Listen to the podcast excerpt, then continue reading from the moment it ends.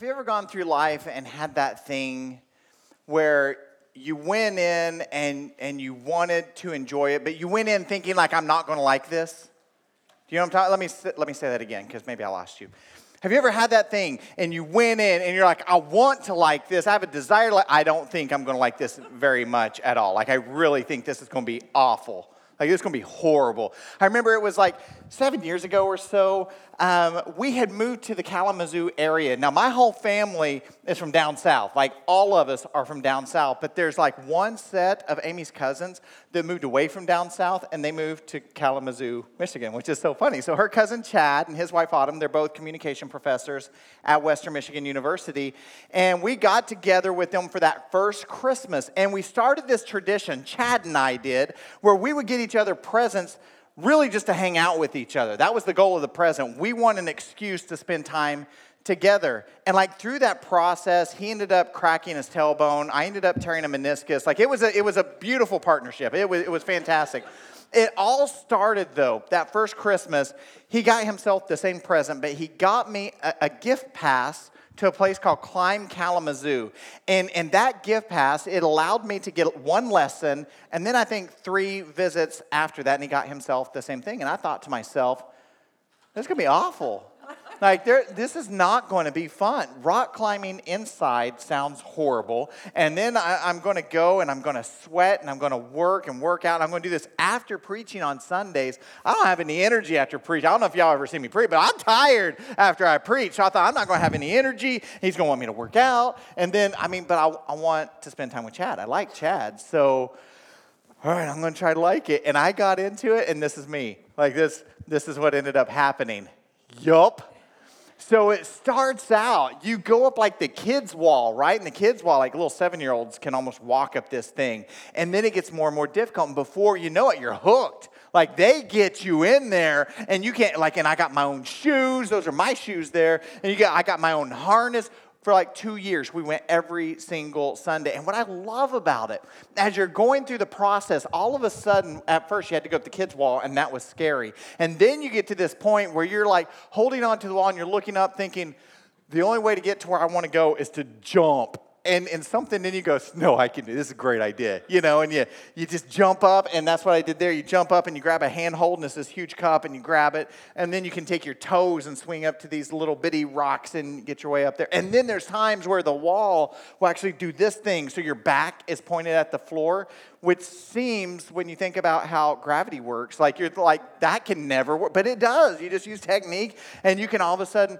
get through this. So this actually ended up being one of those things that I, I didn't think I would like it, but I really did like it. Skiing came later, and that's where I kicked myself in the head. Snow patrol people had to come and pull me off the ski slopes. I've got the video. I'll show you that later. But I think sometimes, I think sometimes it happens with all of us. I think sometimes we have those things that we want to like, but we don't expect that we will. And honestly, I think that's what happens with the Word of God. I think that we know we need the Word of God for our Christian life. I think we know that. But I think so oftentimes what we do when we think about studying and reading the Word of God, I think about I think we think about it like it's work or like it's something I'm going to have to just kind of just push through and man, I'll just have to. I don't think oftentimes we look at it in a way that says, no, I'm going to love and hunger for God's word. I think that's what's going to happen when I start to read it. Again, good morning, everyone. Welcome to Woodside Romeo. I'm Billy Creech, and I'm your lead campus pastor. We're in the second week of our sermon series in the book of Psalm, Psalm 119. But before I get there, let me just say thank you all for being here. I know how easy it would have been today just to say, you know, I'm not even going to hit snooze. I'm turning that thing off. Like, that's it. The roads are icy. I'm out. And yet you are here. And I just want you to know that I am expectant this morning of what the Lord is going to do in all of our hearts. I, I really am. So let's take our Bibles and open up to Psalm 119 this morning. Psalm 119 is the largest of all the Psalms with 176 verses. Psalm 119. Now, Psalm 119, I think, is an amazing work of art. And I say art because there's 22 letters in the Hebrew alphabet. Psalm 119 has 22 stanzas where each letter of the Hebrew alphabet is a, is a different heading. And what it was used for is to take Hebrew children and to teach them to love the Bible, to love God's word, and to pray and how to apply that to everyday life. 2,000 years ago, it was used for children. Well, if we today pray to our Heavenly Father, then doesn't it make sense that we're His kids?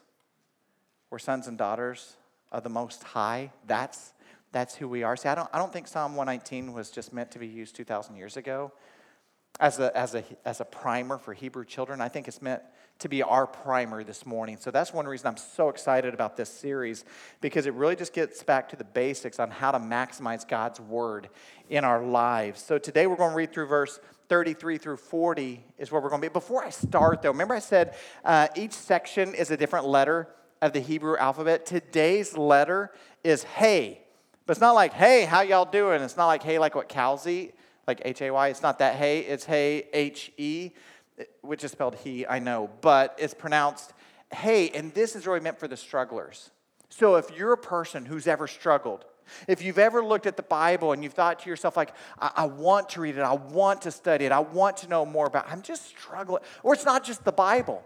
If there are hurts, habits, and hangups in your life, and you have personally been struggling at any level, this psalm, this section of, of Psalm 119 is really for you. Here's what it says I'm going to read the whole thing, and then what I'm going to do is I'm going to pick it apart. Uh, psalm 119, starting verse 33 through 40. Teach me, O Lord, the way of your statutes, and I will keep it to the end. Give me understanding that I may keep your law and observe it with my whole heart. Lead me in the path of your commandments, for I delight in it. Incline my heart to your testimonies and not to selfish gain. Turn my eyes from looking at worthless things. Give me life in your ways. Confirm to your servant your promises that you may be feared. Turn away the reproach that I dread, for your rules, oh, I like this, your rules are good. Behold, I long for your precepts, and your righteousness give me life. Now, one of the most powerful things that someone who's struggling can do, one of the most powerful things you can do if you're struggling is ask for help, right?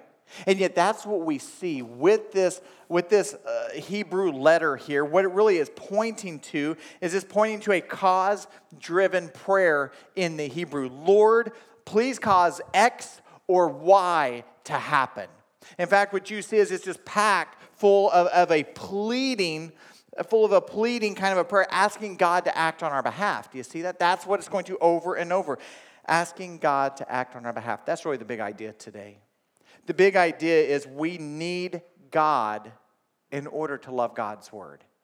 We need God in order to love God's word. So if you've ever struggled, and I, I think that's all of us, I think every single person in here, we've all struggled with faith at one point or another if you've ever, or struggled at any point in your life, if you've ever struggled, what I want to do is take the rest of the sermon this morning and really point to three ways that you can pray to start to address those struggles. The first that we're going to see this morning is we need to pray for clarity to obey God's word. Let's look down at verse 33 and 34 again. The word says this it says, Teach me, O Lord, the way of your statutes and I will keep it to the end. Give me understanding that I may keep your law and observe it with my whole heart. So when you read the Bible, I just want you to do this. Starting today, before you ever open the Bible, before you open a commentary, before you open your Bible study book written by whoever, before you get to all of that, just stop and ask God, doesn't this make sense? Like, wouldn't you want God to intervene in your study of His Word? Just to ask Him to speak to you. So just, I just want to encourage you to do that. Before you ever open it, just say, God, I need your clarity. I need discernment before I open this and start to read. But it's not just so that you can understand, right? It's so that you can obey. I remember when my kids were little, I had to invent all kinds of rules I didn't know as a dad I'd have to make. Like I never knew I had to make a rule that said don't stick your finger in the light socket. You know, to me that's just, just don't do that. But you have to teach kids don't because they don't know better. They don't, you have to make rules that says don't sit at the dog food bowl and just munch that stuff up. Like we don't do that around here. It's not okay. That's disgusting. Stop it. You got to teach it. Finally, I got to the point as a dad that I just, I'm like, I'm, I'm done. Like, I am over all the rules because I had rules upon rules upon rules. And I'm like, I'm, I'm over it. So here's what I did I'm like, boys, I have one rule. And they're looking at me like, uh oh, you know, and I'm like, no, one rule. I was doing the dad voice, you know, wrinkling my face. And I'm like, one rule always do what you know is right. I'm like, that should cover everything, right? We're good. And I'm like, I said, so if you don't, if you don't do something right, I may correct you. I may correct you because you're doing something wrong. But if you know it's right and you do the opposite, then you're in trouble. There's a difference in correction and like you're in trouble, right? But anyway, I think when we read the Word of God, we don't want to, to read it and understand it here. We want to read it and obey it. As God's kids, we want to obey him. We want to read in a way that it leads to life change. That's what should happen as we read the Bible. So this stands in Psalm 119. Here's what we find this we find this prayer to God for divine help. Do you see that? It starts with saying, God, I need you in this. I need you to help me understand. And then you see this incredible place of humility. Look at the key words here. He says, he says, teach me. He says, give me. He says, direct me. He says, Turn my heart, turn my eyes, fulfill, take away. Such a tone of humility and dependence on Him. Isn't that incredible? It's just screaming off the pages at us right here. The humility that He has in saying, Lord, I need you through this process. The first verb that you saw there in verse 33 is teach. That's the first verb that's used. This is where you say, God, I need you to work in my life.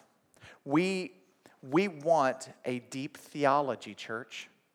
We want a deep understanding of the Word of God. But I want you to know you cannot have that without the power of the Holy Spirit working in your life. You can't have it. If you're brand new to church, this is the Old Testament that we're looking at now. The Old Testament came and the prophets came, and then there was a gap between the Old Testament and the New Testament, and that's where Jesus came. Jesus came to fulfill everything that was talked about in the Old Testament. After Jesus had lived and died and rose again and then ascended into heaven, eventually this guy named Paul came along. He was a leader in the early church. And he talks about this exact moment. You might want to write this reference down 1 Corinthians chapter 2. 1 Corinthians 2:14 Paul says this. He says the natural person does not accept the things of the spirit of God. Let me say it a different way. People who are far from God, people who are far from the church, if, if you know anyone like that, or if that's you today, then the ways of God, Paul uses the word folly, their folly to him, it's going to seem like foolishness. You ever talk to people in your family who they're, they're not a person who follows the Lord? Like when you talk about your life and you talk about the things you're investing in and you talk about the ways that you serve, it, it's not going to make sense. It's going to seem ridiculous. Here's what Paul says He says, He's not able to understand them because they are supernaturally discerned. That's what Paul says. They're supernatural, meaning you and I, to get that depth that we want, we need the Holy Spirit. It's not like an optional thing. We need the Holy Spirit of God working in our lives so we can discern and understand the ways of God. And it's not in a way that you understand math. It's not one plus one makes two. John 3.16 says. It, it's not like that. It's a, it's a deeper understanding, and we know that because of verse 33 and 34. Verse 33 and 34 says, I will keep it to the end, that I may keep your law and observe it with my whole heart. You see, if, if you're learning the ways of God, if you're reading your Bible, and yet you never apply it, that's, that's weird. Like, I, I don't, it, I don't, it's foolish. It'd be, so, my freshman year of college, I took a class called Voice and Speech Improvement which sounds like a blow off class, and that's what I thought. Like, I thought I was taking just an easy course to get my three hour credit so I could move on. And it was the hardest course of my undergraduate career by far. Because I got in there and they started with, let's talk about how to breathe. True story. I had to relearn how to breathe. And then they said, let's learn how to talk because you all, uh, you all do it incorrectly. You know, they're like, right now, if you talk for three or four hours or for five hours, they're like, you know how at the end, like, your voice is all scratchy. They're because you talk wrong. You're not talking correctly. So they undid everything that I thought I knew about how just to be a human, right? And it's like I have to learn how to talk again because they said the goal is to use your tool, which is your voice. You have to use your voice in a way that you can talk for hours and hours and hours and you're still okay because you didn't tear your tool up. You know, you don't want a bloody throat. That's that's disgusting. Don't do that. And then it got really hard because it got really personal. they held up this writing utensil instrument and they said, Billy, what is this? Now, you think my accent is thick now. Oh my goodness. Like, I was Billy from Inola, Oklahoma, and I said, That, well, that's a pen. Everybody knows what that is. Shoot. That, that's a pen. And they're like, A what? I'm like, It's a, it's a pen. And they're like, No, you, you pin a tail on a donkey. That's P I N. This is a P E N. And so they started to try to beat the okie out of me. They almost did at church. They didn't quite get there, but they almost did. And um, here's the thing though if I would have taken that class and I would have learned how not to abuse my voice, and I, I learned how to breathe, and I learned how to say that thing that you write with that I'm not going to say because I'll mess it up because I'm nervous now. Um, if I learned all that and I said I don't care, I don't care if I do it incorrectly and I end up with polyps on my throat or whatever. Yeah, I just I'm just going to do what I want to do because that's how I want to do it. That you would look at me and you'd say, Billy, you're a fool. Like that's ridiculous. That makes no sense. Why would you take what you know in that? But isn't that what we do with the Bible? See, that's why we don't just want to read it to understand it. We read in a way that says we want this to transform our lives. We want this to change me. This is a gutsy prayer. I'm going to tell you right now, church. You want a gutsy prayer? You want a prayer that's going to make you uncomfortable? Pray that.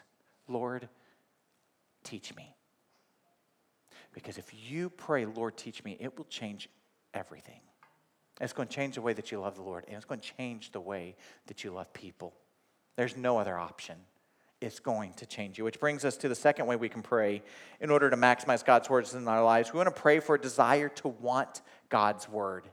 Look what it says. In, I'm going to look at verse 35, 36, and 40.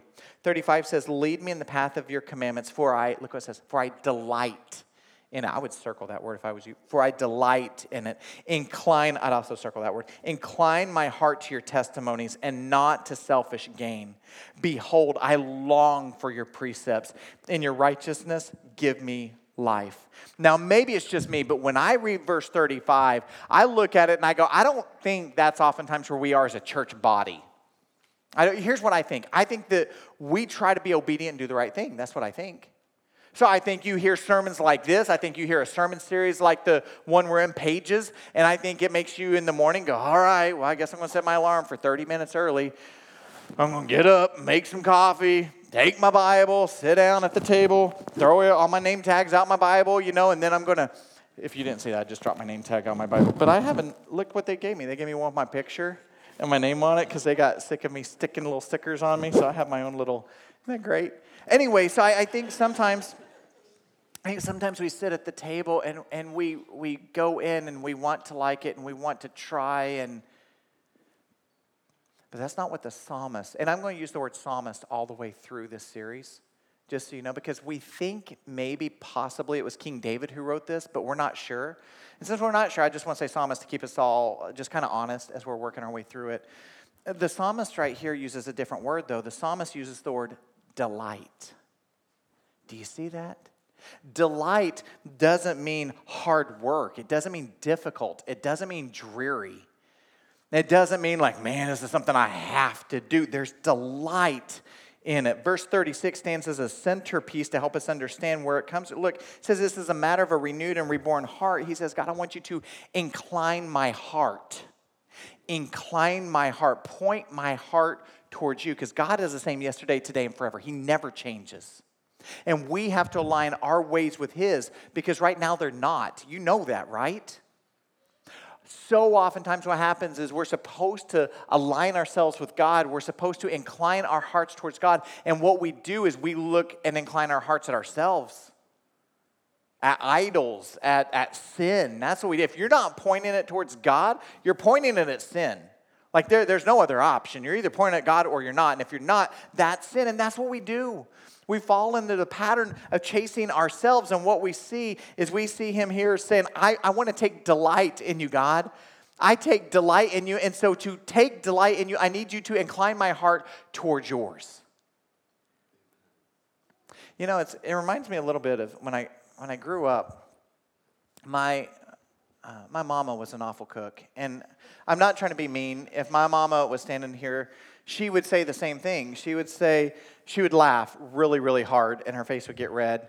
And, and she would maybe snort, maybe. And, and she would laugh and she would say, because I would say, Mama, what was that saying that you had growing up when it came to your cooking? What would you say? And she'd do her head like this and she would say, Brown it's cooking, black it's done.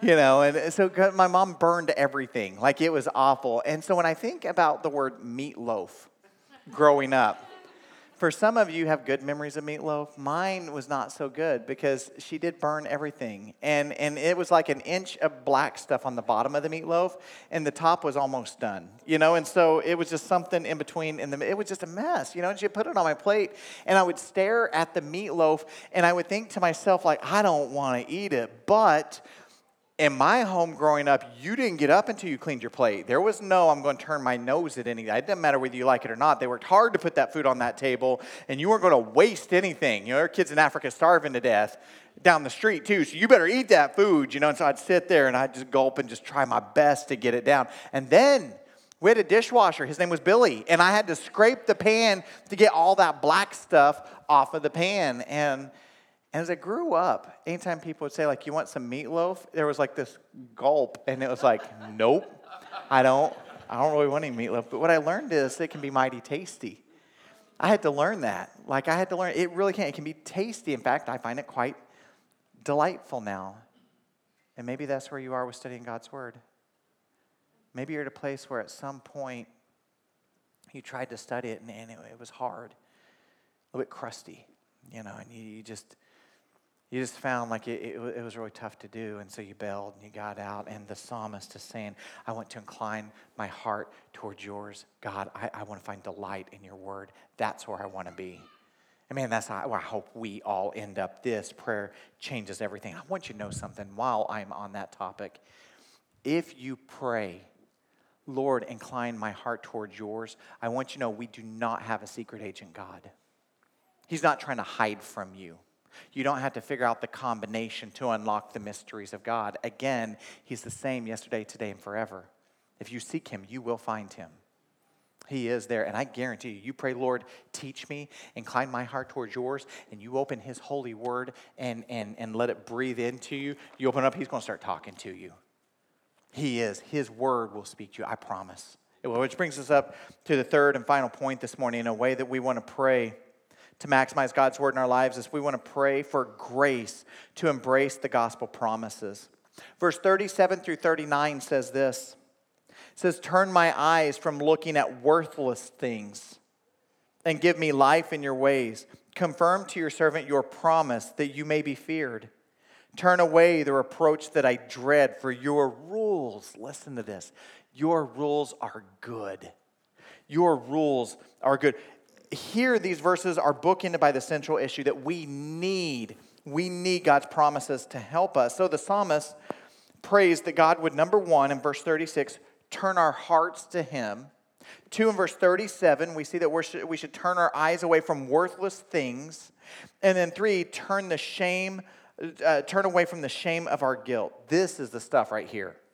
You want something that's radically going to change your life? Here it is. First, he says our eyes have to be redirected away from the idols. Just a second ago, I was talking about there's God's ways and then there's our ways, which tend to be over here. If you're focused on anything other than God's ways, those are idols in your life. That's sin.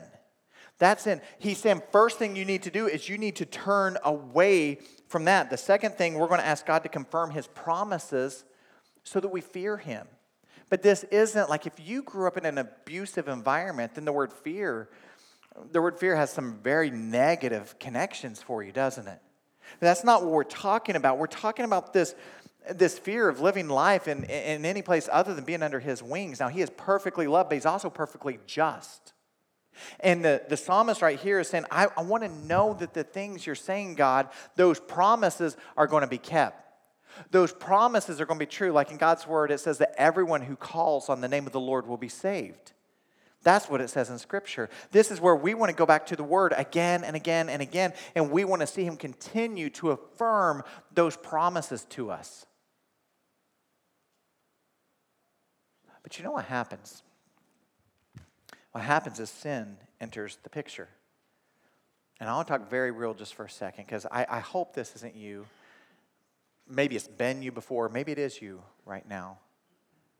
But sometimes sin enters the picture, and we know, like we know that what I'm doing doesn't align with God's word. We know that I'm not living a life that's an example of Christ. I, am not, I'm not living that out. I'm not living out my faith. And we know that. And when you're living a life that says, I'm intentionally sinning, I'm intentionally rebellious, I'm intentionally saying, there's God's ways, yeah, I'm really not interested in it right now.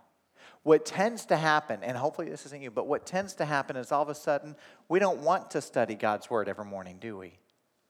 We don't, we don't really want that. We don't really want to go to church. Like maybe people around you kind of guilt trip you into going to church, but the whole time you're sitting there with arms crossed thinking, yeah, I don't want to be here. He'll stop preaching soon enough. I'll get out here and go to lunch, you know, and, and that's kind of where we go. You don't want to be in your neighborhood group. But listen, when, when you do open the Bible, when you do come and, and, you gather with the saints, when you, when you do get in that neighborhood group, you're giving people an opportunity to remind you of God's promises. Don't run from that. If you are in that place where you're struggling, don't run from those environments because those are environments where God's going to speak to you. He's going to remind you of his promises. You're going to be reminded of 1 John chapter 1 verse 9 which says this, if we confess our sins, before I go any further, let me just stop and say this is huge before you read anything else. God is perfectly loved, but he is also perfectly just and we struggle because we're not. We're not perfectly loved and perfectly just. We'll say, I love you, and what that means is, I love you unless you do something that really hurts me, and then I'm done with you. Well, that's not perfectly love. And we're not perfectly just. You know, I have two boys, one's four years older than the other. And so oftentimes he will let me know, man, you let Gabe do stuff that you never let me do. Like, I would have been busted for that. And he just goes through life like no big deal, you know, and because we're not perfectly just. We change, don't we? We, we flounder. Our court systems are a perfect example. That our, our, our houses are pillars of justice, right? And yet the laws are constantly changing because we're not just. But God is. He doesn't change. And it starts with confessing your sin. It starts with saying, God, I'm over this. I'm not doing it anymore. I'm slamming on the brakes. I'm repenting. I'm going away from my sin and I'm going straight to you. That's church. That's where this starts. 1 John chapter 1 verse 9. If we confess our sins, listen what the then is. He is faithful and just and will forgive us of all unrighteousness. His grace is sufficient. I don't care what you've done. I don't care where you've been. I don't care how messy it's gotten. His grace is enough. It really is sufficient.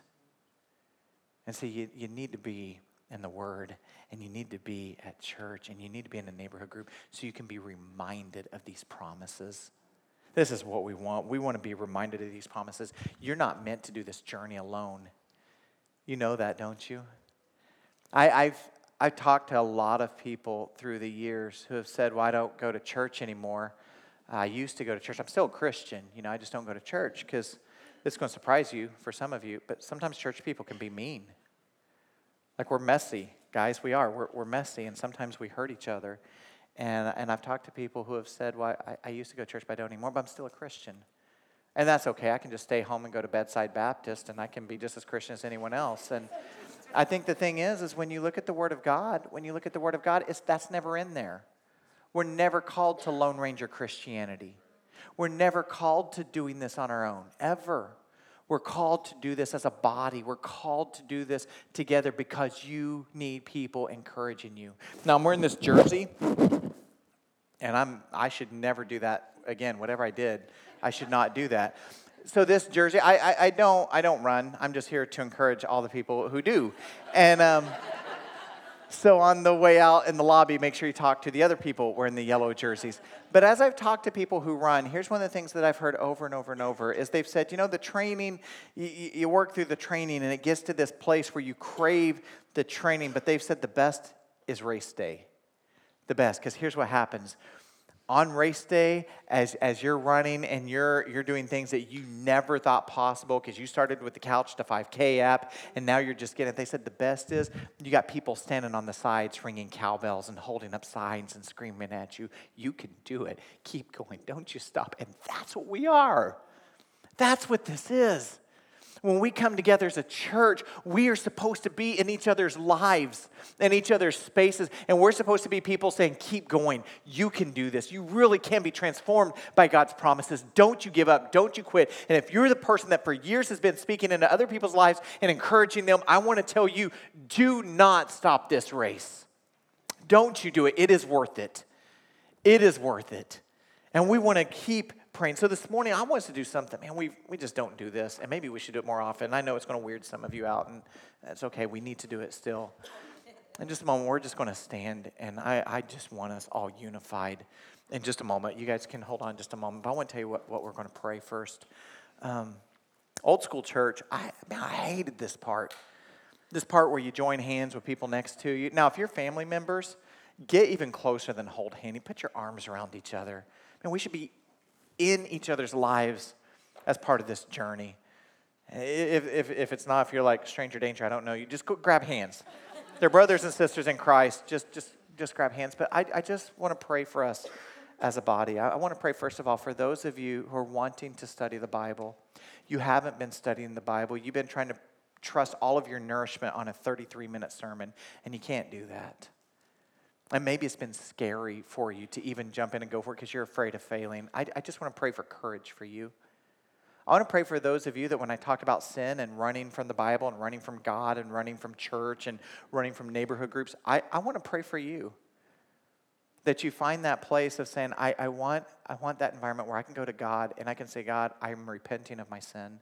I am turning from my sin because you're going to find grace. You're going to find a Heavenly Father with so much grace in that moment. And I just want to pray for us as a church body that we continue to encourage each other well to run this race, to do things that we didn't know we would like, but once we get in it, we're going to love it. And so at this time, church, I just want us to stand. And I want us to, to, to, join hands, to put arms around each other, and I'd like us to connect from between the aisles if we can. I know, again, it's kind of old school church, but I think there's something beautiful and good about coming together. Filling in the gaps. I like it. You know, I know I've said this before, but I just want you to think about this. You have the opportunity throughout the week to worship God however you choose.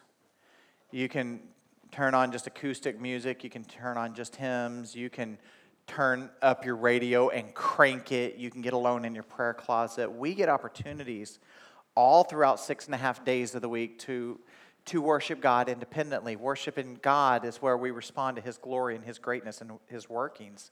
That's what worship is. Worship is a response to God. But this is so unique because this right here, my friends, this really is just a, just a snapshot of heaven right here. Heavenly Father, we thank you for this moment and we don't take it lightly. God, I pray for those in this room who maybe they've been scared of the Bible. They've been scared to jump in. Maybe they look at it like meatloaf and they're, they're afraid of it a little bit. Lord, I pray for a hunger. I pray for a hunger and a desire to align our ways with yours and to open your holy word and to be transformed by it. Not just read it and understand. Yes, we want solid theology, God. We want, we want a deeper understanding, but we want a deeper understanding so we can be a better reflection of you. So, God, I pray for courage in this room for people to have the courage to open their Bibles all throughout this week so that we are able to live life with a Christ likeness. Lord, I pray for those who are chained to sin right now. And they've been struggling because they don't know how to get out of it, they don't know how to escape it. Lord, let it start with a repentant heart. Let it start with saying, I am sick of this thing controlling my life. I'm sick of being in chains to this funk and this junk. Lord, that's why Jesus came. He came so that we can be free. So I pray for a freedom, a freedom that starts with repenting of the junk in our lives and turning to you. I pray this morning for hearts to be turned wholeheartedly to you. Let us turn from worthless idols in our lives, God. Let us seek you and seek you only with everything that we have. And God, I pray for us as a church body that as a church body, we continue to encourage each other. We don't give up, we don't go quiet. We stand on the side and we shake the cowbells. We put our arms around each other. We run this race with perseverance, with our eyes focused on Jesus, the author and the perfecter of our faith.